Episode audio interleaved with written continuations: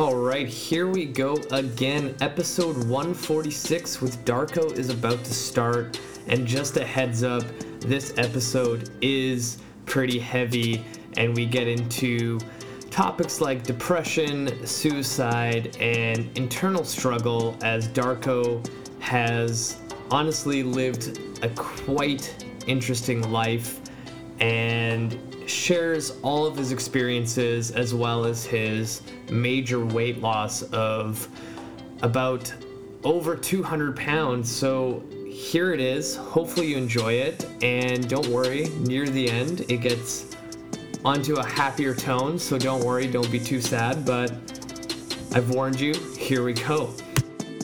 Hey guys, welcome back to another episode of Cut the Shit, Get Fit. I'm your host, Rafal Matuszewski, and joining me today is Darko Botic, and hopefully I did not screw that up. No, man, that was flawless. Perfect. So, to break the ice for the audience, I always like to start the show by asking my guests, what do you got planned for the weekend? For the weekend, uh, absolutely nothing, man. I don't have weekends here in Sweden. I'm I'm actually in a very uh, hectic uh, and stressful working mode uh, because in August uh, my wife and I were moving to London. So wow. now it's just like you know hardcore working and uh, there's no there's no weekends. Like I if it wasn't for this interview, I, I, I promise you I wouldn't know what the day of the week is. Jeez. so so what made you want to move to London? Uh, it's just it has um, it has every logical sense, career wise, uh, life wise. It's just uh, it feels kind of like a natural progression uh, in in in those areas. And. Um, and yeah, like we moved from Croatia to Sweden uh, four years ago. It was a huge trans- transition. It's like complete restart of the life. And um, now it feels it feels the same but it feels just feels more natural. It feels like uh, you know it's going to be a completely right move nice so in sweden what's the thing to do there like if someone that's never been to that country what should they be doing uh, unfortunately, like I'm the last person you want to ask that question because honestly, because in the in the four years that I've been here, I went out just to hang out, like to restaurant and then uh, to, to to a pub or stuff like that. I went only once in four years. So I'm not. I'm, I'm really like like bad example of how you should you, you should you know live your life here. Uh, but uh, you know, speaking with people around here and and socializing with people here, it's uh, I think it's sort of like a British style of um, people work here constantly, and people just get you know they completely get shit faced and destroyed on weekends, and uh, that's that that's I'm, pretty sure I'm not uh, I'm not incorrect in my you know assessment of Swedish night lifestyle. I think that's uh, that's pretty accurate. It's just they work from from from Monday to Friday and and Friday evening or Saturday it's it's you know complete destruction of uh, you know that's awesome. mental and physical state and uh, Sunday morning everybody's in the gym so uh, nice okay. And you said you went from Croatia to Sweden. Were you born in yep. Croatia? Uh, I was I was born in Bosnia in uh, 1985, mm-hmm. and uh, after after living in a war zone, so early 90s, 91, I moved to uh, 91 or early 92. I'm not I'm not 100% sure, but I moved then to uh, to Croatia. It was uh, it was a run for the life kind of a uh, kind of a move. It wasn't uh, it wasn't anything. Um, you know, it wasn't anything planned or anything. It was just a instinct to run away from a war zone. No, fair enough. Um, so, for my audience who don't know who you are, can you do a little intro of like who you are, what you do, and how did you first get into the industry in the first place? Okay, sure. Um, well it's you know it took me a long time to uh, to admit to myself i guess that uh, first and foremost i'm a writer and uh, i'm an aspiring writer i'm currently um, i'm currently in the beginning stages of writing my own autobiography and uh, hopefully soon I'm going to be a public speaker, and also I am a part-time online mm, personal trainer, personal coach, um, whatever you want to call it. Um, actually, I took. Uh, I took a, a, long hiatus from online coaching, and uh, we are going definitely going to talk about that uh, during the interview. Um, we are going to touch upon those reasons definitely, but uh, but yeah, like in, in in the essence, that's it. I am uh, I'm a writer. I'm a future public speaker, and uh, I also work with uh, part time with clients online. Awesome. And when you first started, did you kind of jump in on the online right away, or did you also train people in person? I haven't. I haven't trained people in person, and uh, I have like zero experience with that.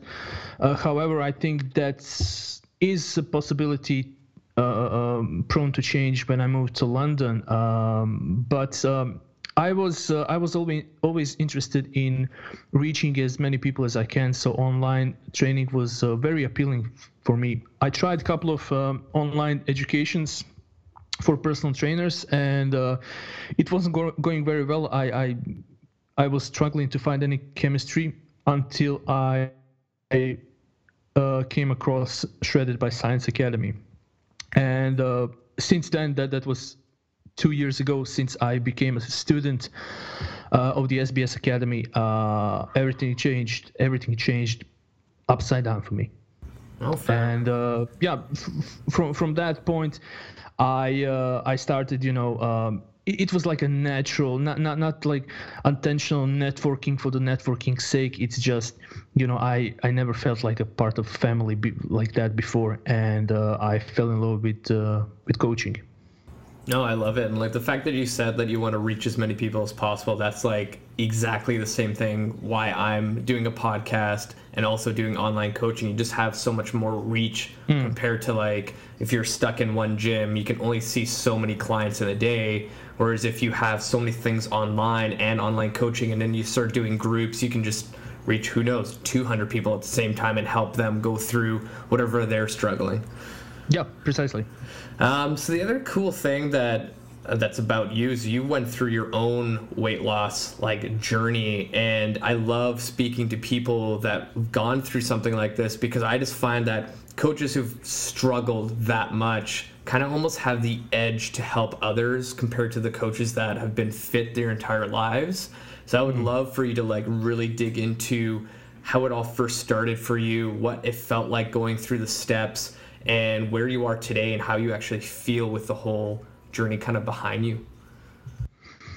Um, well, I, have been struggling with obesity, uh, and and the reason why I mentioned uh, being in a war zone is because, um, you know, while doing a lot of retrospection and, and, and soul searching, I realized that everything that revolves around my obesity, and, and it was a lifetime of morbid obesity, has to do something with that because um, as a, as a young kid, I was I was you know always chubby, always overweight, and then the, then came the war, uh, uh, and and at that point I just went straight to underweight due to you know hunger, and uh, after that I just started rapidly gaining weight as a child. So I was always, you know, being branded as the fattest kid on the block, fattest kid in the classroom, fattest kid in school.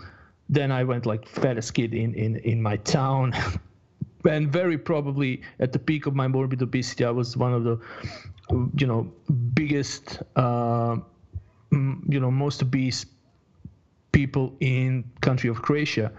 Um, I don't have any statistics on that. I just that's kind of my personal experience is just based uh, on, on on an anecdote. So I went uh, my my highest uh, weight was somewhere around 180 kilos, maybe slightly more, maybe slightly less, but uh, I like to round it up as 180 kilos, which is uh, well, approximately 200 pounds. Uh, sorry, 400 pounds. And uh, in a span of maybe three years and maybe 10 months, so less than four years, I lost 200 pounds. So I went from 180 possibly 180 plus kilos in early 2010 to somewhere be, below 95 kilos um, in the year of 2013, at the end of the year 2013. Wow. Okay. Um, so, what was like kind of your mindset that kind of flipped on that I need to change? And because I, I found for me, because I had my own weight loss um, journey, but nowhere near as much as you did. But I kind of had this kind of like light switch turn on that I had like I just had to do this. Enough was enough because I've tried before and I failed miserably mm. at it. So like, did anything kind of turn on in your head that you're like, okay, this is it. I'm gonna get serious about this. I'm gonna lose weight. You know, uh, you mentioned a couple of times that like, and, and you wrote me this as well that like your transformation is not as as impressive or whatever as mine, and and I, I don't I don't think that's true. You know, because this is like definitely not a competition, and I think what you went through.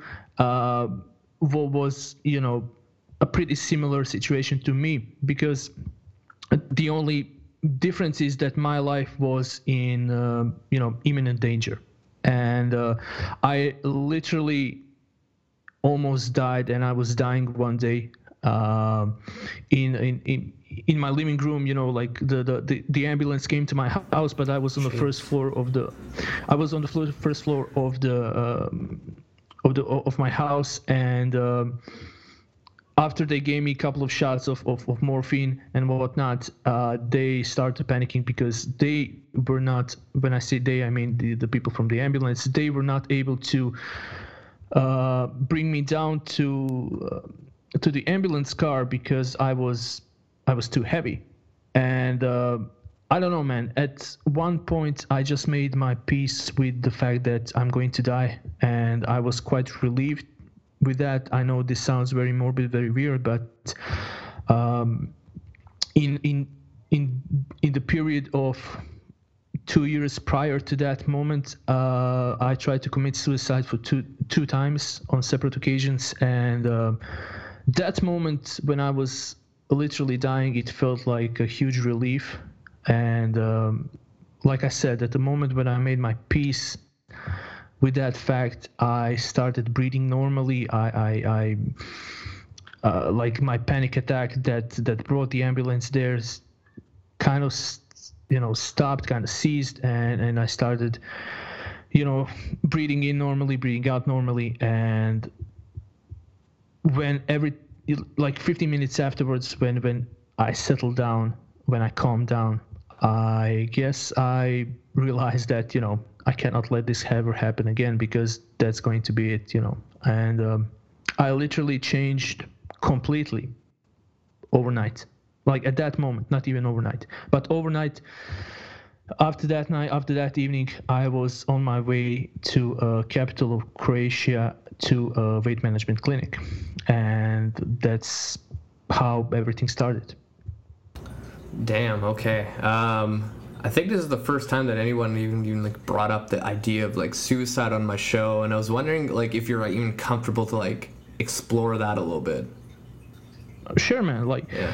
um, you know, I, I I do a lot of I do a lot of uh, retrospection. I do a lot of um, figuring out what went in my head at those moments, but uh, I cannot say that it's all a direct correlation or causation of, of obesity, but it's definitely had a lot of to do with it because I am extremely social uh, individual. I was feeling extremely lonely. I was constantly being depressed, and uh, I got hooked on alcohol. I got uh, I got hooked on a lot of recreational drugs. I mean, even in in certain um, on certain days when I felt, um, you know, when I felt suicidal, I would take maybe half an ecstasy, uh, sitting in my home playing video games just so I could feel feel better. So a lot of that um, at that period a lot of it had to do also with uh, my grandparents the people who raised me uh, people who i lived with my entire life. They were killed in front of my house. And uh, like at that point i think it was a culmination of all those things that um, I just hit rock bottom countless times, and um, I was I was you know I was contemplating death, and I was really like fantasizing or fetishizing dying for a long period of time and and very frequently until you know until I was brought to a, to a position to actually to actually put that into you know into action and do something about it. And uh, you know I, I never could I never could execute it obviously. Uh, I was never hospitalized. And uh, one of the reasons why like nobody knew about this I kept it all very silent. I kept it all very close to me, and uh, like my mother didn't even know about it. My friends, nobody. I was appearing to be my, you know, good old jolly self in front of people. You know, keeping my smiling public face always. But you know, as soon as I I, I had those moments of so, uh, you know, um, of solitude, I felt, I felt, you know, like like like I, I I cannot keep going, man. I I just I just need to stop this pain, and uh, that brought me to you know two suicide suicide attempts in uh, in a short span of of, of time, and. Uh, yeah, I mean, it's not uncomfortable to talk about this because in, in, the essence, I'm going to talk about it in detail and I'm writing about it in detail. But a lot of it definitely had to do with with obesity. Uh, I stopped going to college. I went to college for just uh, maybe one semester, and I quit because I could not stand looking at myself. I could not stand being, uh, you know, like verbally not not not bullied, but it was a lifetime, and I'm sure you can you you can identify with this. But after a lifetime of self-deprecating humor just so I could hide the fact that the words of others really hurt, but I was trying to I was trying to, you know, like hide it by being more harsh to myself than anybody else would. Uh, it just got me to the point where I could not do it anymore. And all of a sudden, like getting home and locking myself in a room felt like an amazing, amazing relief. Uh, and I just decided to quit college. And after my grandparents died, at, at that somewhere around that period, I literally locked myself in a house and I, I remained there for maybe a year and a half, two years. I did not go out. So uh, that was a vicious, poisonous circle where I wanted to change how I look, where I wanted to wear normal clothes, where I just I, I longed for normal things, man. Like I longed for socializing. I I I I missed just hanging out with a group of people, and um, and when when I got cut off from that because of my own insecurities, because of just depression, uh, that's when I you know when I tried to end it a couple of times man like i like applaud you for being like so brave to like even share that because like I, I i can't even imagine going through what you did and like i've had close friends in high school that committed suicide so like you just opening up to that like just just thank you first of all. Um, thank you man. I think i think it's very you know it, it took me a lot of time to talk about this. It, yeah. and one of the reasons why why I you know um, why I kept silent is because I never thought that. First, there are a couple of reasons. Reason number one was that I, I never thought that my story has any weight, and that actually me telling my story and telling how I overcame a lifetime of tragedies could actually help others. And the other reason is that you know I was um, I was you know afraid not necessarily of scrutiny, but afraid of, um, you know, just just coming clean because I might be perceived as as weak. You know, uh, we live, or at least I grew up in the in the Eastern Europe where any attempt to talk about your feelings, any attempt to address your mental health is going to be assaulted with like a barrage of uh, you know like manly humor and teasing and uh, and you know and, and definitely prejudice so uh, i always avoided that and uh, and yeah man i i i thank you for for I thank you for your words, but you know, I, I, I actually don't feel don't, don't feel particularly brave because of it. I just think that it was it was a due time to to do something about it, come clean, and if I can help one person, like one person, um, you know, I, I will find I will consider my mission a su- successful one. Man, you are like on the same wavelength of me. Like I literally say that all the time with like anything I do is like if I could help one person, then I feel complete. Yeah. Like, oh, okay. um, if you had to like speak to someone in front of you that was considering suicide, they're super depressed, they have a bunch of anxiety, like what would you tell them to kind of clear their mind or kind of give them more perspective on the whole situation?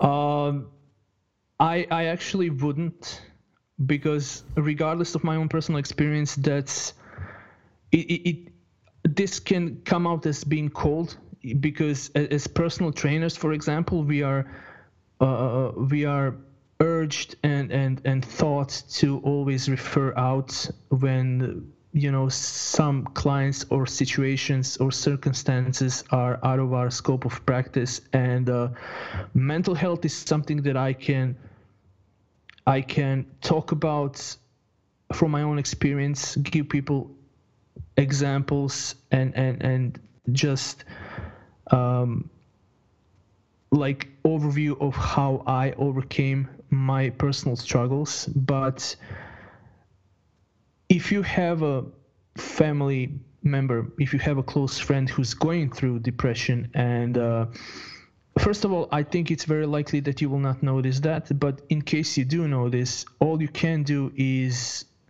you know, open yourself to to help, uh, um, give support let them know that you are there and uh, I, I just i want people to be encouraged to seek professional help.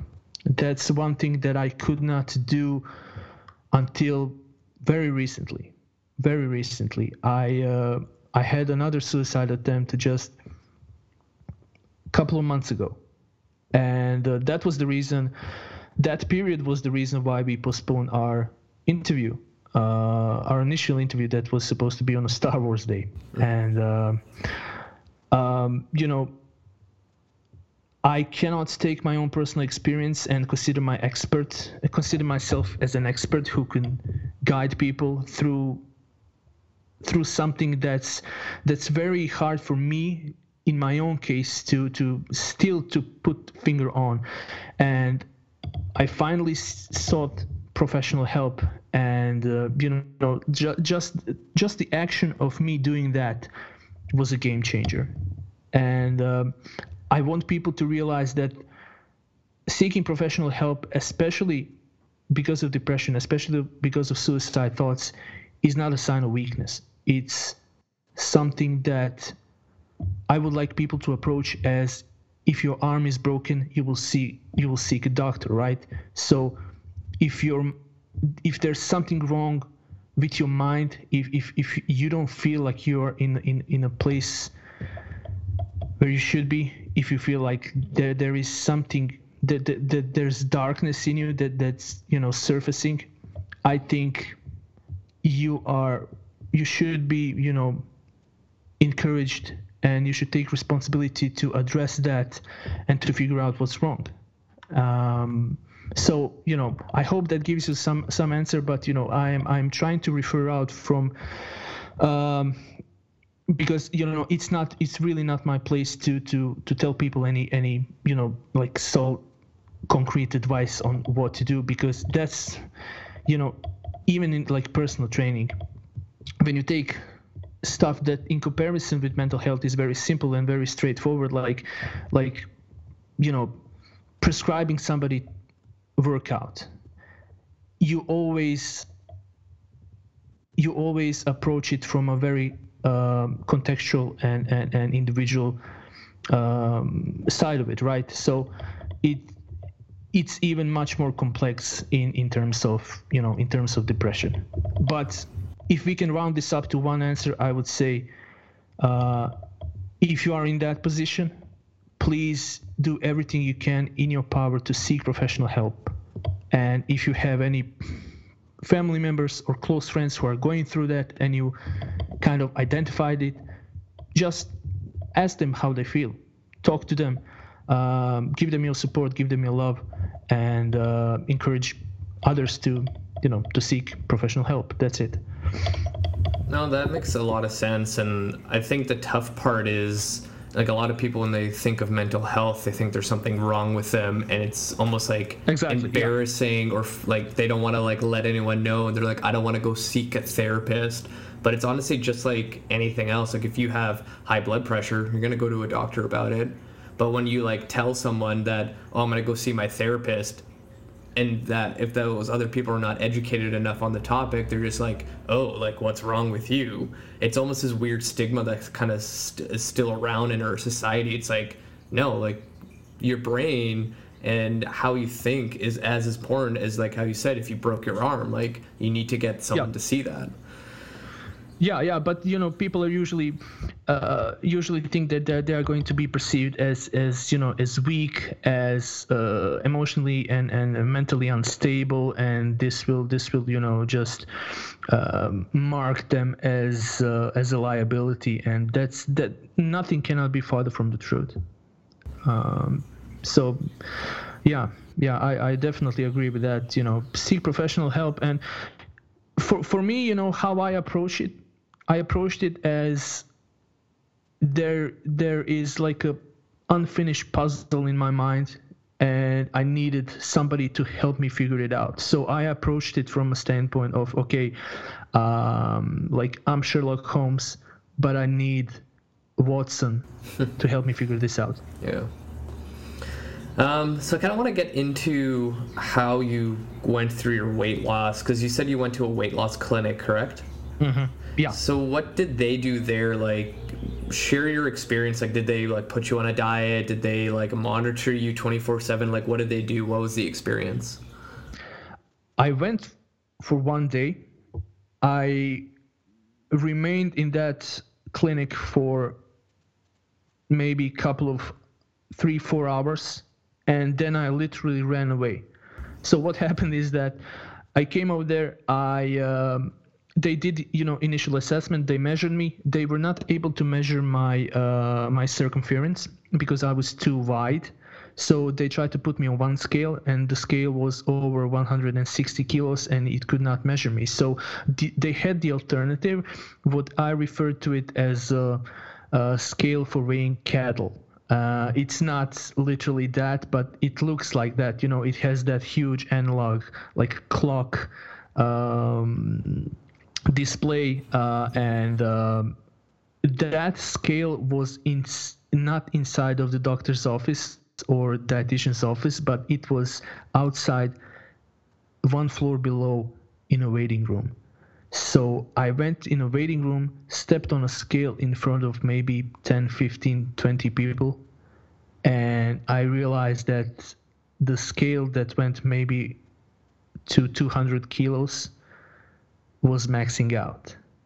I was in my winter clothing and everything, so that's why when I that's why I don't have a correct number when I say so maybe it was over 180 kilos. I stepped back from that scale. I stepped back on it, and I just you know the number was the number was was you know going over over 180 kilos between 180 and 200 and and it was you know like the pointer of, of the analog clock was was maxing out to 200 almost and um, i started crying.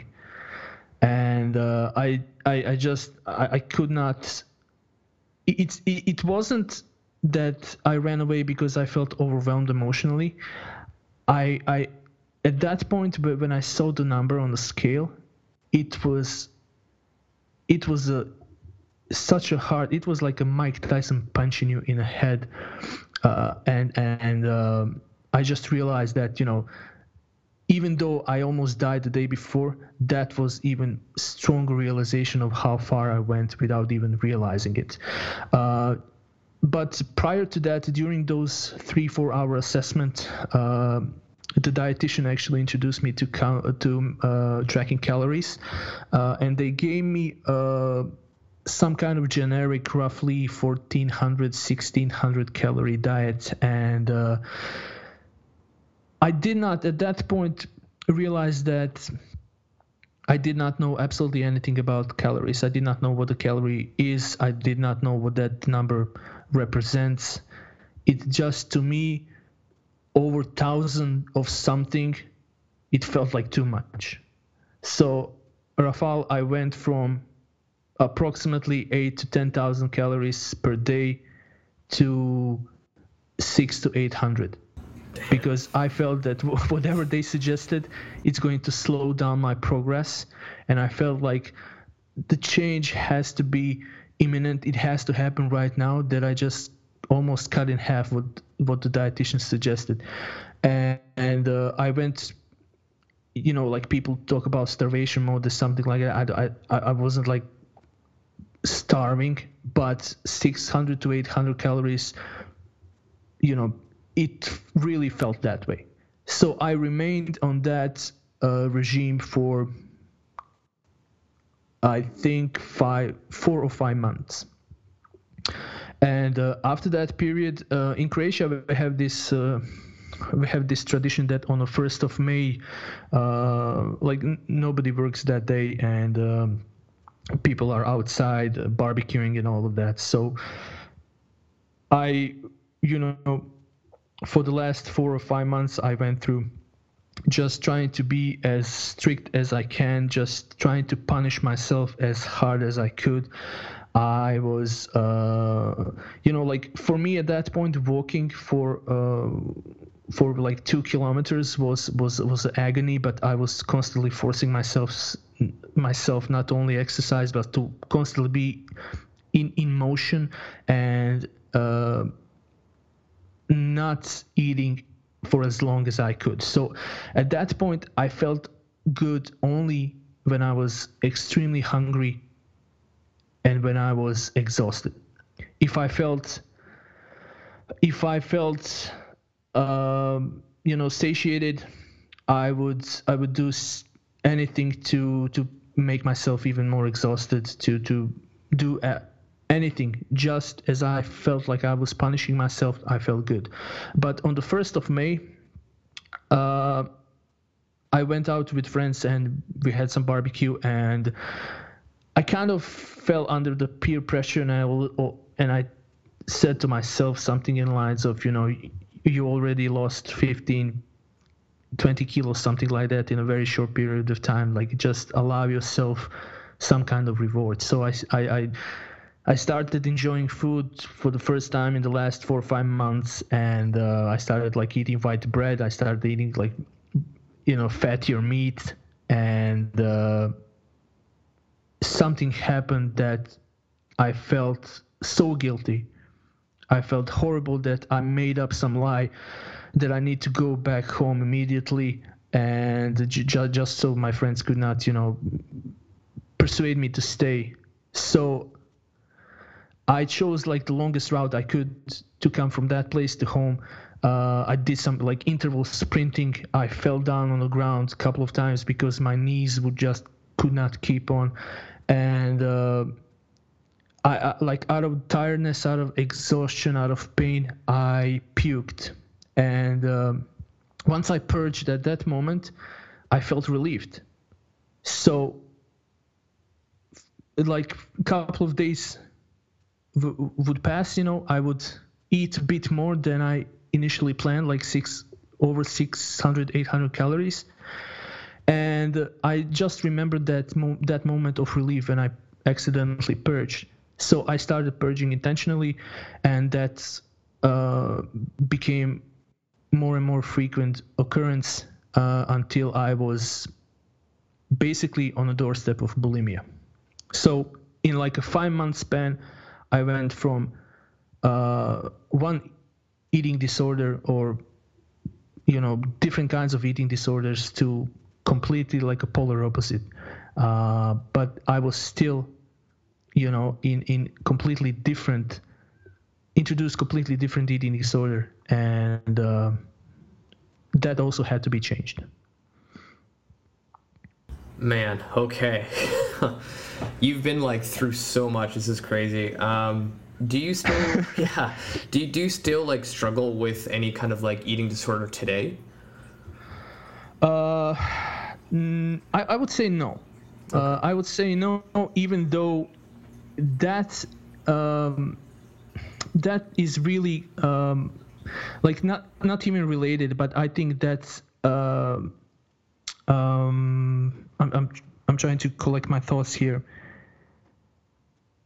my disorder eating depends on my mental state. Okay. So if I'm depressed, as I was recently, I realized that I will revert to coping mechanisms that I thought were long gone. And predominantly that's binge eating and that's uh, trying to feel anything by eating you know super palatable super tasty food that i that i loved and that i not intentionally avoided but that you know uh, every time I, I, would go on a cut or something like that, th- those are the foods that um, don't don't have a place in my daily uh, dieting routine. So i'm talking about overeating on literally the biggest jar of nutella in one sitting eating like two liters of ice cream in one sitting, eating like two entire whole pizzas uh, and stuff like that. So I revert to, you know, to these coping me- mechanisms that are essentially uh, dis- completely disordered eating. And uh, when I'm okay, when I'm when I'm perfectly fine like I am right now, uh, I absolutely don't have any problems with not only eating disorders and disordered eating, but also with uh, with body image. Okay, fair enough. Yeah, because I find that when people have been, you know, through eating disorders or disordered eating, and they're doing well, but say their environment changes just a little bit and they don't have control yep. over it, then it's like, oh shit, what did I just do? But when they are in control in their environment, they are at a higher success rate. And like with me, like I've been dealing with binge eating for a while, and I was doing really really good. And then I was on a family trip to Denver, and everything changed. And then I like I was eating, and I'm like, what the hell am I doing? I'm doing it right now. Why? And yeah. I'm like. Oh, everything around me is completely different than my everyday at home when I have more control. But um, I think for a lot of people, it's just figuring out being more self-aware of situations and eventually just practicing it because I think it's almost kind of like a skill. Like if you have to put a system on it, you can yeah, almost. It's definitely a skill. Yeah. Yeah. Um, and then going back to your weight loss, like when you started kind of getting the hang of it, where maybe you're not purging as much and not feeling so guilty about everything you're doing, like what were you doing to kind of see the weight slowly come off and not in such drastic like drops? Um, I, I, think you can definitely identify with this. Uh, I started weightlifting uh, uh, immediately when I started losing weight. That's one thing I forgot to mention. Uh, my initial reason to lift weight was I had this theory that I was so afraid of excess loose skin that I had this, you know, um, theory that that wasn't backed up with with anything, especially not science. That if I build up a lot of muscle, you know, like my skin will not hang from every inch of my body. So uh, that was my initial uh, reason to to start lifting weights and building muscle. But um, after that period of bulimia, I, you know, I decided to eat more and decided to eat. Um, decided to, you know, not. Well, yeah, it was it was it was eating clean at that point, you know, and uh, one of the reasons why is because I was getting really, really like obsessed and addicted to, in a good way, with weightlifting and uh, with you know lifting weights, not weight weightlifting.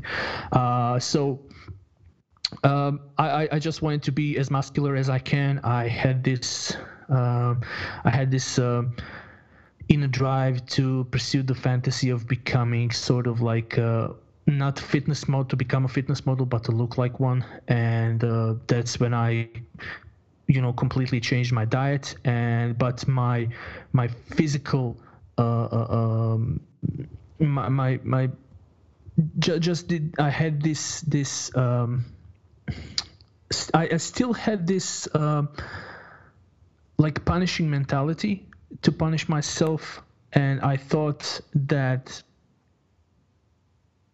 years of indulgence spent all of my like fun points so uh, i definitely did improve my diet uh, but i was i was really uh, very very harsh upon myself with uh, with uh, with physical training, with uh, constant movement, with con- with you know training. I, I would train in a gym five days a week, and I would run two times per week, maybe five miles. And I would also during those days I would also do home those ridiculous Beachbody home workouts like Insanity and P90X. So I would just completely like if I wasn't pummeled to the ground, if I wasn't uh, soaking wet, uh, if every inch of my body wasn't aching, I did not feel good and I did not feel like I deserve food. But overall, I was in a marginally healthier place than I was when I when I obviously when I when I was in in the stages of uh, of bulimia. No, that sounds really similar to me. Like I remember when I first started working out, I would do the same thing like five days a week. I would run a bunch, and it's the same thing. Like if I wasn't sweating a lot, then it wasn't worth it. Mm. But yep. it, it's so funny. Like we're very similar, but um, I, I found that you know when I found weights and working out, it almost kind of took my mind off of like binge eating and things like that and i like looked mm-hmm. forward to working out so it almost became a positive like outlet for me and yep. eventually kind of switched to hey i don't have to train every single day to get the same benefit but it brought me to the right direction yep um, so how did you from your whole weight loss story get to the point where you're like you know what i think i should be able to train other people, help them go through the same struggle? Like, what brought you to that conclusion? Um, you know, when you, um, uh, uh, sorry, sorry, I just need a, I just, I just need a sip of water, please. my, my apology. Well, you've been talking a lot, so I totally get yeah, it. Yeah, yeah. I, I completely run dry. Um, yeah, to, to, to go back to your to your question. Um, you know that feeling when you start lifting weights and you're like very passionate and obsessive about it and uh, you start watching so many uh, uh, you know technique videos and you are improving on your deadlift technique and all of that and then you see one guy in the gym uh, like completely rounded back in a deadlift yeah. and your first your first um, you know uh, instinct is to give unsolicited advice i'm pretty sure we all been there and for me that just went on a whole on a whole other level because i know what i've been through and i knew that if i could do something to transform my body and show people that i am the example uh, I'm the right example of transforming your body that I could help others do this. Um, but I wasn't contemplating personal training uh, whatsoever until I decided to move to Sweden. So e- even even then, I knew that there has to be something that I could, because I, I, I knew. I know this sounds like a complacency, but I knew that my transformation was impressive enough to do something about it. I just did not know did not knew at that point exactly what. So once I got to Sweden, I uh, I started really really being uh, like obsessive, but enjoying every moment of education and, and, just learning about exercise science and nutrition. And that brought me you know to to people like Alan Aragon and and uh, Eric Helms and uh, people from Shredded by Science Academy and, and you know all all of these guys that you also had um, had interaction with. So uh, that kind of got me to a, uh, to a place where I started pursuing uh, personal training, and it, it all came from the this very same motivation as as your you know your source of uh, of of or your desire to help people Okay, fair enough. And the other thing I'm kind of curious about too is like, because you have your own podcast, and I'm kind of wondering, like, what have you learned from your podcast now that you've been doing it for a while? Because I find that, you know, a lot of people are starting podcasts and more information is being put out there, but the hosts don't really get that spotlight or kind of like their own one on one time. But I'm kind of curious to know after this whole experience of you chatting with other professionals, what have you learned through the journey?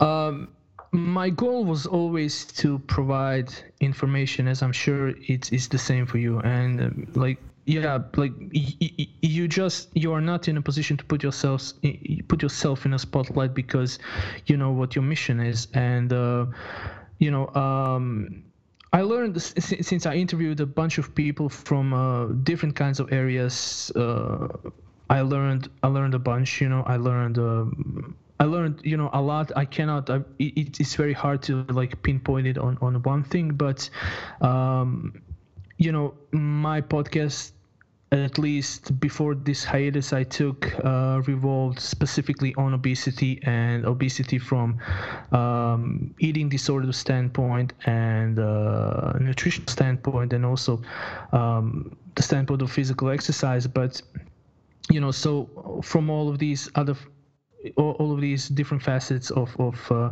that affects obesity um, i learned a lot. And um, you know it's very hard to pinpoint one thing one specific thing that uh, that i learned because you know of, of very um, mm, specific areas of expertise of you know of my guests.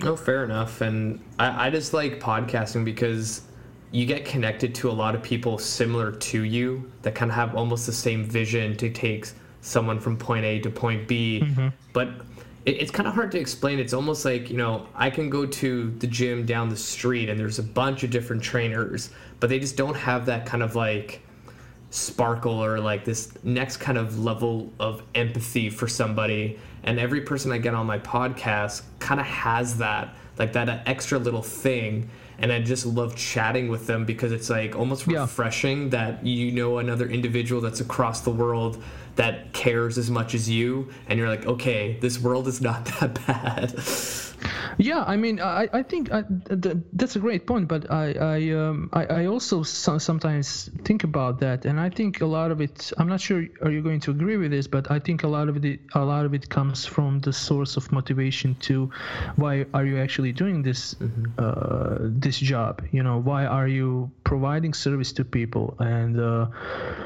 for a lot of similar folk that uh, both of us interviewed, I think it always comes from this genuine place of um, making people happier, making their lives better, making them more uh, functional in a way of um, you know being more flexible with uh, with the nutrition, being more you know moving better, being stronger, and all of that. But a lot of personal trainers just think about I think, at least here in Sweden, uh, I, I, see a lot of personal trainers thinking about being shredded, being ripped as the end goal, and the, the process is just figure, figuring out a way to retain clients as long as possible to earn some money. And um, so, yeah, I, I, think it all comes from the source of motivation to uh, why are you actually doing what you're doing? Why are you helping people?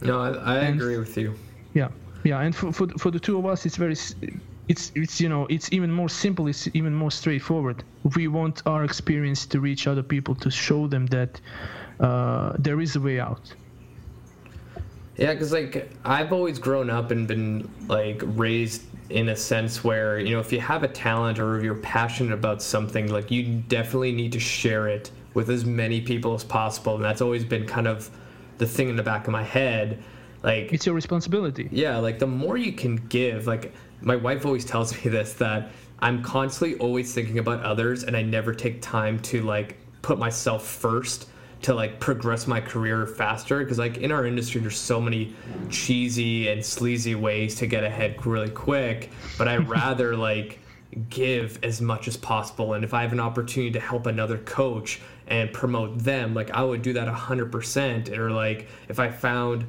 something online that's going to work really, really well for somebody else, I'm going to give that to them right away because I know they'll go do a really good job. And that's yep. always kind of been like my mission. It's like I'm going to help as many people as possible, and eventually, that's good. Like I believe in karma, and I'm like that karma is going to come back to me. And if you look at someone like say Steve Jobs who started Apple, like he never thought about how much money am I going to make off this computer company. He's like, no, I'm going to make really, really great products for people that they don't even mm-hmm. think that they need it and look how big his empire grew. Yeah, yeah.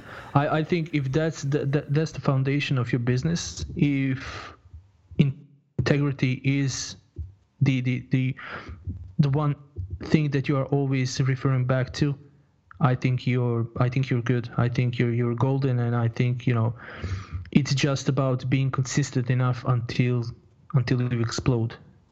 No, definitely. Um, so maybe last question because we're coming up to an hour. But uh, where can people find you online? Do you have any other projects coming out or anything else you want to plug on my show? You can do that right now. Um, honestly, nothing, nothing specifically to plug. I will definitely be returning to coaching. Uh, as I said in the beginning, I took a, I took a very prolonged hiatus from from coaching online because, uh, coaching in general, because I just thought that. Uh, until I was able to help myself, I have no business in uh, trying to help others, and uh, I will definitely be returning to to uh, to online training. Um, in, in just a couple of weeks until I figure some stuff out and uh, logistics and everything. And uh, where people can find me is that I'm most active on my personal Facebook page, and I I, I don't think I should. I'm not a big fan of like spelling out, uh, you know, links where you can find me. You, I, am pretty sure you will put all of that in the show notes. Yeah. Uh, I have my own. I have my own like uh, official website, but I actually don't use it at all uh, because it, it definitely requires some rebranding. Uh, but uh, in in terms of my projects, I will definitely be um, going back to podcasting, uh, starting uh, very soon in just a couple of weeks, and uh, I will. Uh, uh aside from coaching, I will. Uh, I will also. The biggest project I'm working currently on is uh, writing my own autobiography. Awesome. So thank you so much for sharing your story and just everything. You were just plain amazing. Thank you, my man. Thank you. All right, so that's going to wrap up episode 146 with Darko. Hopefully, your eyes have been opened and your soul has healed a little bit with that episode. Uh, Darko was amazing, and I can't wait to meet him in person because we decided that whenever I fly into London next, we will hang out at either a conference or coffee or whatever it is. But I'm going to say this again over and over again at, at the end of every episode. Please, please, please share this podcast with your friends and family on every single social platform there is. And also, for those who are my avid listeners, add me on Facebook, Instagram, wherever it is, and uh, send me a DM and say hi. I'm happy to reply and answer any kind of questions you may have. And that is it. If you have any questions, feedback for the show, feel free to reach out, and I will continue giving you the best nutrition, fitness, health, and anything related that I like on a weekly basis. See you guys.